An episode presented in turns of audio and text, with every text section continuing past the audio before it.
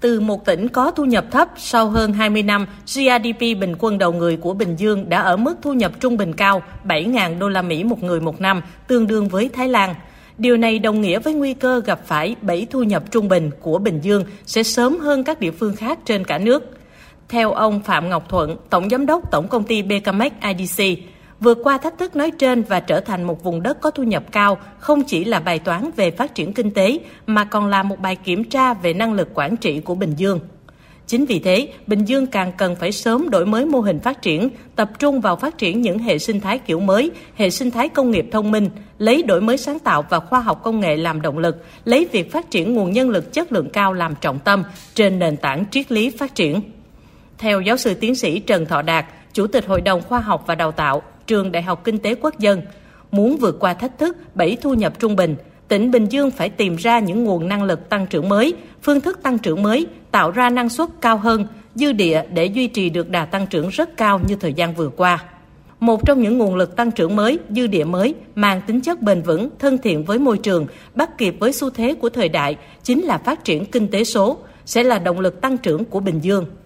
Theo ông Đạt, Bình Dương đặt mục tiêu phấn đấu phát triển kinh tế số với giá trị đạt được chiếm khoảng 30% GDP vào năm 2025, cao hơn mức đạt được của cả nước. Đến năm 2030 trở thành trung tâm khởi nghiệp sáng tạo của cả nước. Đến năm 2045 trở thành một trong những trung tâm sản xuất và dịch vụ thông minh, trung tâm khởi nghiệp đổi mới sáng tạo của khu vực châu Á. Bình Dương cần ưu tiên tập trung nguồn lực triển khai chuyển đổi số trong một số ngành lĩnh vực có lợi thế cạnh tranh của tỉnh, mang lại các giá trị mới thiết thực cho người dân, doanh nghiệp, thúc đẩy phát triển kinh tế xã hội. Cần chuyển nhanh từ chính quyền điện tử sang chính quyền số và cách tiếp cận triển khai chuyển đổi số toàn diện của tỉnh theo ba trục: chính quyền số, kinh tế số và xã hội số. Giáo sư tiến sĩ Trần Thọ Đạt nhấn mạnh, con người là yếu tố then chốt trong việc phát triển kinh tế số đòi hỏi nhân lực có trình độ cao hơn vừa am hiểu về những kỹ năng áp dụng công nghệ mới vừa giải quyết được những cái bài toán về dữ liệu với tư cách là một đầu vào của quá trình sản xuất của cái phương thức sản xuất kinh tế số và do vậy đòi hỏi phải đào tạo lại cái đội ngũ nhân lực hiện có và đồng thời lại phải đào tạo mới một đội ngũ nhân lực để có thể tiếp thu và sử dụng có hiệu quả cái phương thức sản xuất mới này. Phó giáo sư tiến sĩ Trần Đình Thiên, nguyên viện trưởng Viện Kinh tế Việt Nam cho rằng ngay sau khi tách từ tỉnh Sông Bé, Bình Dương có hai thay đổi quan trọng là xây dựng khu công nghiệp Việt Nam Singapore VSIP kiểu mới hiện đại và thông minh. Đây là sáng kiến phát triển quan trọng có từ sự hợp tác giữa Việt Nam Singapore, được vận hành thực tế và sớm, được xác nhận là một hình mẫu thành công.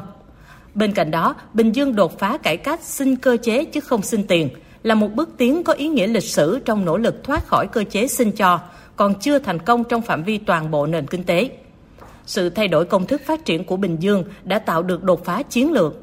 Tuy nhiên, nguyên viện trưởng Viện Kinh tế Việt Nam cho rằng Bình Dương với những đột phá đi sau mà về trước tạo nên những kỳ tích, nhưng song song với đó là nguy cơ bị sai sót nhiều rủi ro.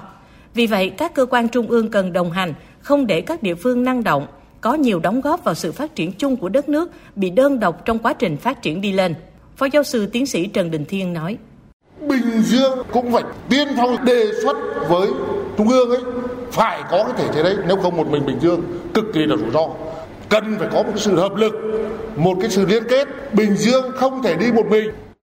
Trong khi đó tiến sĩ Trần Du Lịch cho rằng để phát triển bền vững Bình Dương đang đứng trước ba thách thức lớn. Cụ thể, cơ chế quản lý nhà nước trên địa bàn còn nhiều bất cập, chưa phát huy sự năng động sáng tạo, tính tự chủ, tự chịu trách nhiệm trong việc huy động nguồn lực cho sự phát triển.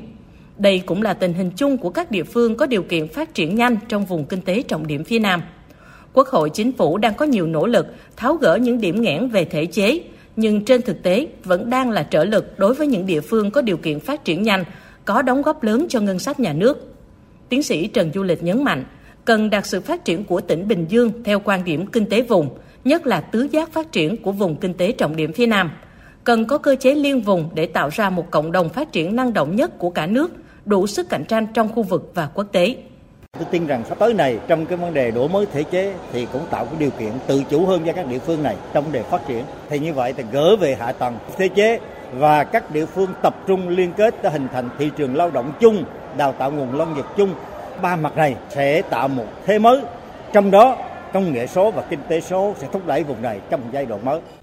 Thực hiện chỉ đạo của Thủ tướng Chính phủ là phải xây dựng hệ sinh thái khởi nghiệp thế hệ mới gắn với cuộc cách mạng công nghiệp lần thứ tư, phát triển xanh, thông minh, bền vững, bao trùm, không để ai bị bỏ lại phía sau. Mục tiêu của Bình Dương trong những năm tới là trở thành trung tâm, động lực liên kết vùng, tiếp tục là hình mẫu địa phương trong nỗ lực vượt qua bảy thu nhập trung bình, phát triển bền vững theo hướng đô thị thông minh, văn minh, hiện đại, cùng với cả nước hiện thực hóa tầm nhìn và mục tiêu đưa nước ta trở thành nước phát triển thu nhập cao theo định hướng xã hội chủ nghĩa.